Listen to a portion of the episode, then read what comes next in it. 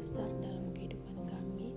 Terima kasih buat anugerah keselamatan-Mu melalui Yesus Kristus, supaya kami melakukan pekerjaan yang baik dalam kehidupan kami. Terima kasih untuk kesempatan menjadi penyembah-penyembah-Mu, kesempatan untuk mengenal-Mu di dalam Yesus Kristus.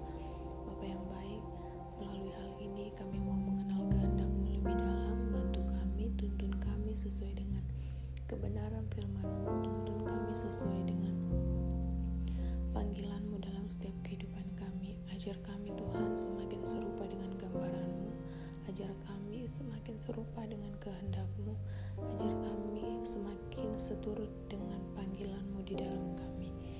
Terima kasih buat pagi yang indah untuk kami boleh merenungkan kebenaran firman-Mu. Tuntun kami untuk lebih mengerti apa yang Engkau kehendaki dalam kehidupan kami. Jadilah Tuhan seturut dengan kehendak-Mu, dalam nama Yesus Kristus yang adalah Tuhan dan Juru Selamat kami. Amin. Ya, puji nama Tuhan.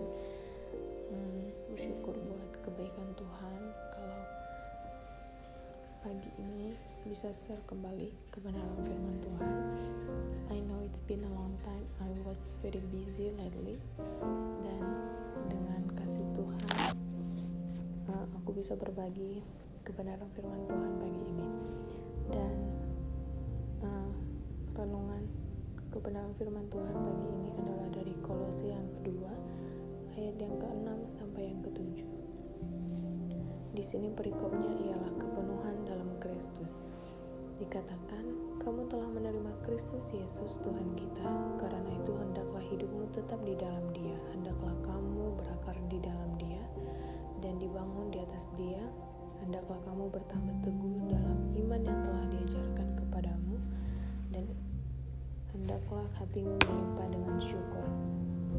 Ya, saya yakin, aku yakin bahwa kita semua pasti tahu apa itu umpan balik atau feedback. Dalam Kamus Besar Bahasa Indonesia, umpan balik dikatakan hasil atau akibat yang berbalik yang berguna sebagai dorongan untuk diperoleh lebih lanjut.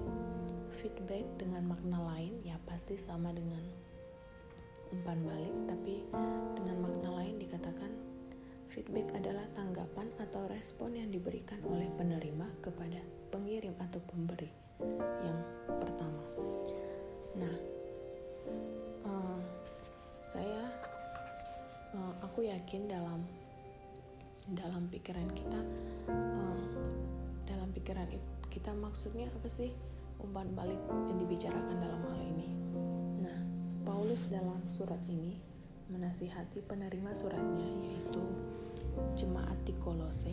Kita tahu bahwa jemaat di Kolose adalah orang percaya uh, yang baik, cukup baik, agar supaya mereka melakukan segala hal di dalam Kristus. Menurut surat ini, Paulus menggambarkan bagaimana kehidupan orang percaya tidak terlepas dari Yesus Kristus dan tak sedetik pun. Ya, kehidupan yang terus berpaut kepada Kristus itulah inti dari jemaat yang sesungguhnya, inti dari orang percaya sesungguhnya. Dalam pernyataan Paulus di ayat yang keenam yaitu kamu mener- kamu telah menerima Kristus Yesus, karena itu hendaklah hidupmu tetap di dalam Dia. Ini adalah inti pemikiran dari keseluruhan surat Kolose. Ketika kita sudah membaca ayat yang keenam, kamu telah menerima Kristus, karena itu hendaklah hidupmu tetap di dalam Dia. Ketika kita sudah membaca hal ini, kita sudah mengerti apa makna dari surat Kolose, yaitu supaya hidup di dalam Kristus. Di mana dalam ayat-ayat sebelumnya, Paulus merangkum atau menjelaskan tentang keutamaan Kristus. Dan kemudian dalam pernyataan selanjutnya, Paulus menekankan makna dari kehidupan orang percaya setelah menerima Kristus. Perhatikan kata karena itu.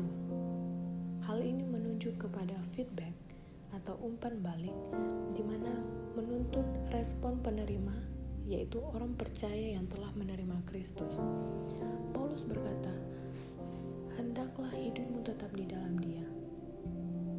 Tetap di dalam Dia merujuk kepada bahasa Yunani, yaitu Peripateo, yang artinya berjalanlah, hiduplah, berperilakulah berproseslah dan bersatulah dalam satu jalan. Artinya apa? Berjalanlah di dalam Dia, hiduplah di dalam Dia, berperilakulah di dalam Dia, berproseslah di dalam Dia, bersatulah di dalam Dia, dan satu jalanlah dengan Dia. Itulah yang Paulus maksudkan. Itulah arti kata tetap dalam hal ini. Bukan sekedar hanya tetap, ya tetap dalam Kristus maksudnya apa? Tapi tetap di dalam Kristus yaitu peripateo, yaitu berjalanlah di dalam Dia. Hiduplah, berperilakulah, berproseslah dan bersatu di dalam Dia. Nah, Paulus menekankan mengenai kepenuhan akan Dia. Caranya ialah dengan demikian, yaitu tetap di dalam Dia. Kita boleh mengambil konteks apa saja, mungkin berjalan atau hidup atau berperilaku, tapi ya pasti semua hal ini adalah menuntut kepada ketetapan kita di dalam Yesus.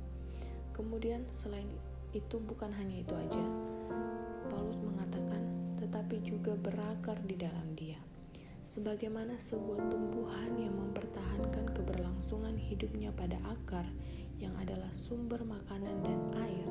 Demikian pula kita juga perlu menyadari keberadaan dan keberlangsungan hidup kita kepada Kristus dan menerima kehidupan yang baik daripada Tuhan.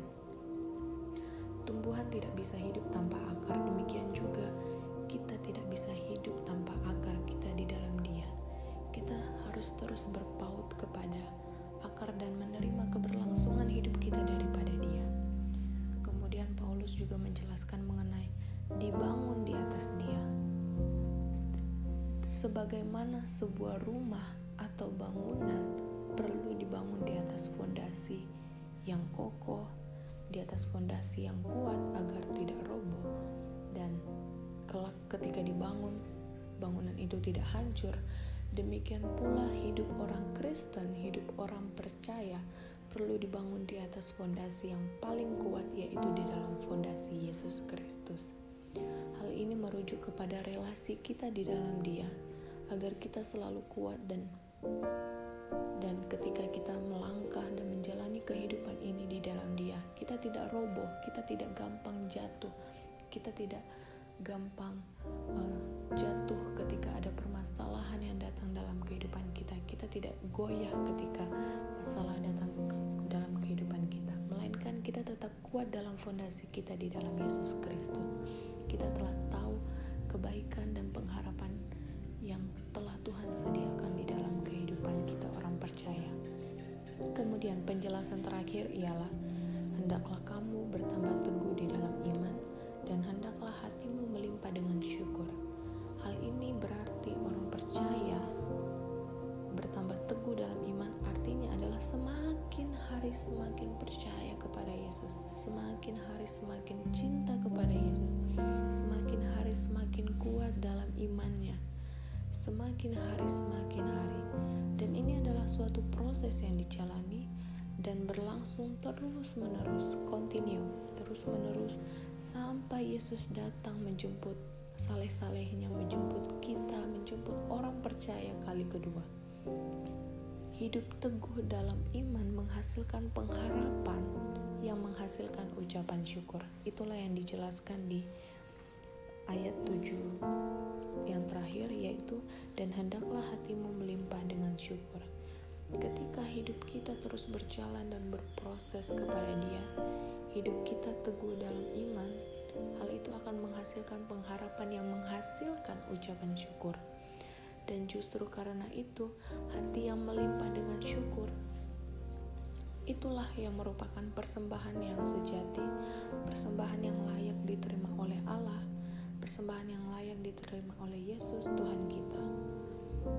Perhatikan uh, di sini dikatakan yaitu hendaklah hatimu melimpah dengan syukur. Kata melimpah berarti uh, meluap-meluap. Kata melimpah berarti tidak berhenti. Sebagaimana mungkin kita menghidupkan air keran di ember dan air itu penuh dan air itu tumpah-tumpah, begitu jugalah hati kita ketika mengucap syukur, yaitu meluap-luap, tidak berhenti dan melampaui kapasitas tampung hati kita. Sebagaimana hati kita menampung wadah ucapan syukur, demikianlah juga Ucapan syukur itu tak terbatas dalam hati kita. Itulah hal yang layak diterima Kristus.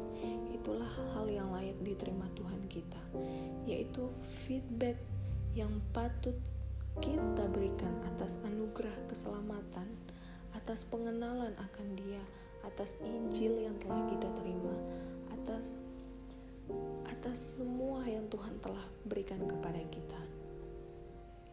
Biarlah menjadi suatu dorongan kepada kita ketika kita telah mengetahui bahwa kita telah menerima posisi, kita telah menerima anugerah itu, kita telah menerima kebaikan-kebaikan Tuhan yang tak terbatas dalam kehidupan kita.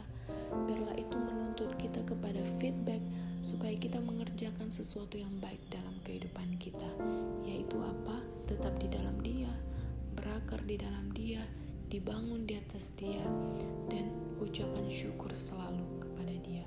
Marilah kita bersama-sama hidup penuh dengan feedback yang Tuhan kehendaki, dengan feedback yang Tuhan berkenan. Marilah kita bersama-sama hidup penuh oleh juru selamat kita, penuh dengan segala pekerjaan baik yang Tuhan mau kita kerjakan dalam kehidupan kita. Biarlah Tuhan kita layak menerima feedback yang baik dalam dalam kehidupan kita. Kita, aku berdoa buat segala yang terbaik dari Tuhan kita turun menaungi setiap kehidupan kita sepanjang hari ini, dan hari kita boleh melakukan pekerjaan baik yang Tuhan kehendaki, mengerjakan feedback yang Tuhan kehendaki. Biarlah hidupmu selalu berkenan di hadapan Dia.